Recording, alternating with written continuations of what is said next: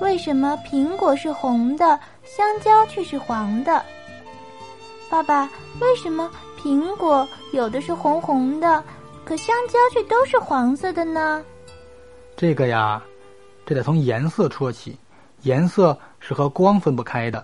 我们看到的太阳光好像是没有颜色的，实际上它包含了好多颜色的光呢。这些光混在了一起，就成了白色光。光照在东西上的时候，一部分颜色会被吸收，还有一部分反射到了我们的眼中，被我们看见了。香蕉只会反射黄色的光，所以我们看到它就是黄色的。而苹果呢，只反射红光。对啦。